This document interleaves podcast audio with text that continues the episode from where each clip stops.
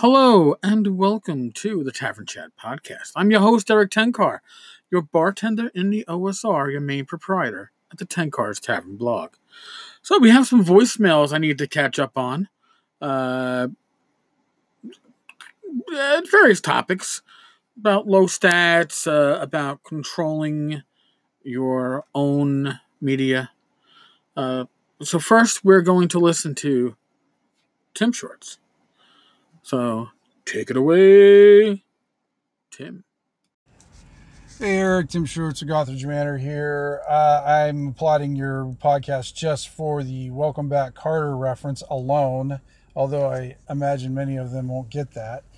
Uh, in a recent campaign, I played a, a mage that had a three constitution. Uh, started out with a five, and then bad things happened. He ended up with a three. He mainly got around because he had boots of levitation. Otherwise, it would have been very difficult for him to, you know, climb up hills and run over things and do, you know, do the push, shove, jump, run things. So he was just kind of pulled around like a little mage balloon for the most part. So, but uh, I like playing low low uh, characters. I do. It makes it a lot of fun. Makes it uh, more challenging and I don't know. I don't have a problem with that. But do they last long? Usually not. I mean, the guy sixth level had four hit points. Hey, but it was fun. All right, see ya. You know, Tim, I, I actually enjoy playing challenged characters, I guess. But uh, there's got to be kind of some balance to it. You know, person, again, extremely strong, but extremely stupid and there's a balance to the two. I've played quote my version of Groo in, in various games over the years, and yeah, somebody with uh, high strength, decent con, maybe an okay dex, uh, intelligence low, wisdom non-existent type of deal, and charisma depends on how you plan it out. So yes, it can be fun and it can be challenging, but generally speaking if you know, there's a reason why when you look at Groo in the comic books, most of those stories are solo stories because as a group member with those liabilities, you don't really mesh necessarily too well with others. And, and that's the whole thing. If you are a liability, why are they taking you on an adventure? Now, you can obviously build some background into it. You know, you're somebody's sibling and they're dragging you along because they feel sorry for you or they recognize that you have this one i guess ability that's really strong and it makes up for your lower scores. But for the most part logic logically speaking again if you were someone with below average scores why would you be adventuring? Who would hire you? Who would train you? Why would anybody invest time uh, in you if you are not going to have a chance to do well at this profession of yours. Maybe, yeah, sure, maybe you picked it up on the side, but again, uh, I, I think there's more reasons to say that PC should be just a, a cut above the average peasant. Just a cut. Now, on to our very own Glenn Hallstrom. Glenn has some ideas or feedback. Hi, Erik. Old Meg Grognard again. Just listen to 419. Of course, I was on it.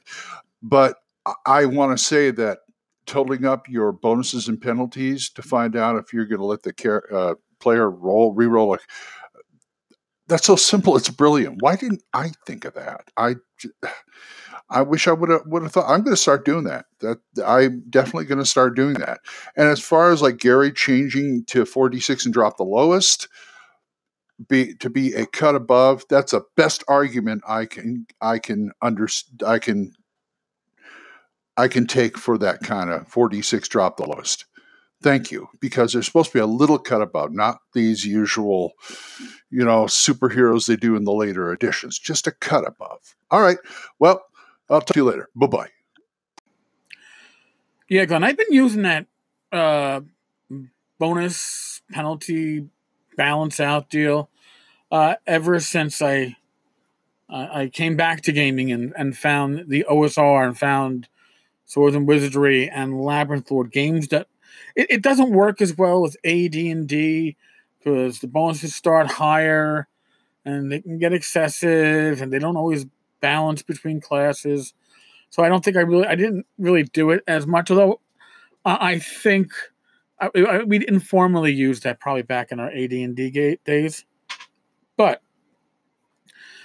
yeah, it's it's you know again it's really easy. You you know if your if your players got you know plus plus one at the strength bonus, you know they're minus one with con and minus one with wisdom.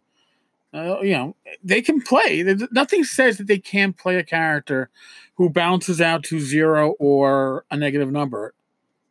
Maybe they rolled at 18 and those negatives are just worth it.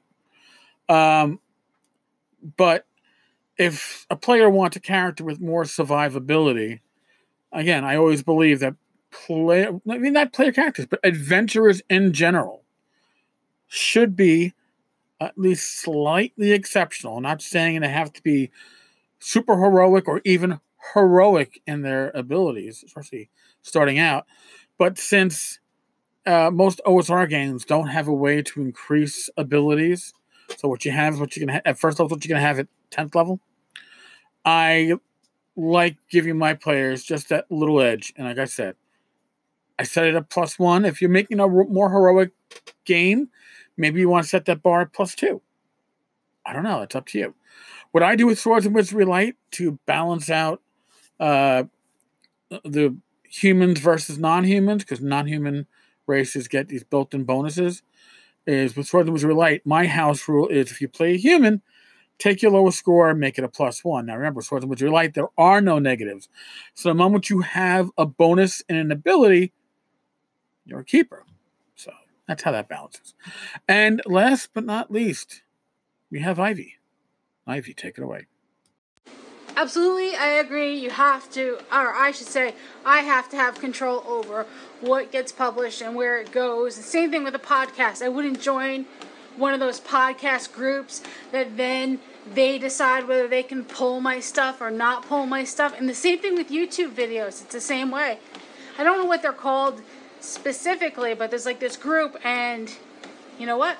Don't like what you're doing? They pull it, they make the choice. No. No, no, I don't think so. Anyway, good podcast. See you later. Bye. Yeah, I you know, I look at this whole situation, and if you think back to last year, go back to 2018, uh, late spring, early summer, and the Ennies and Hobbs and Friends being nominated and getting into that final five, yet being blacklisted because he, God forbid, had a guest on it. I've had on multiple times, but he had a guest on that was uh, considered by some to not be a proper person to give airtime to. And then the podcast network that Hobbs and Friends was on deleted that episode. It wasn't a decision by, I, I believe, the people on the podcast itself. It was a decision made by the network. I don't want to put power like that in the hands of somebody else. I make my decisions.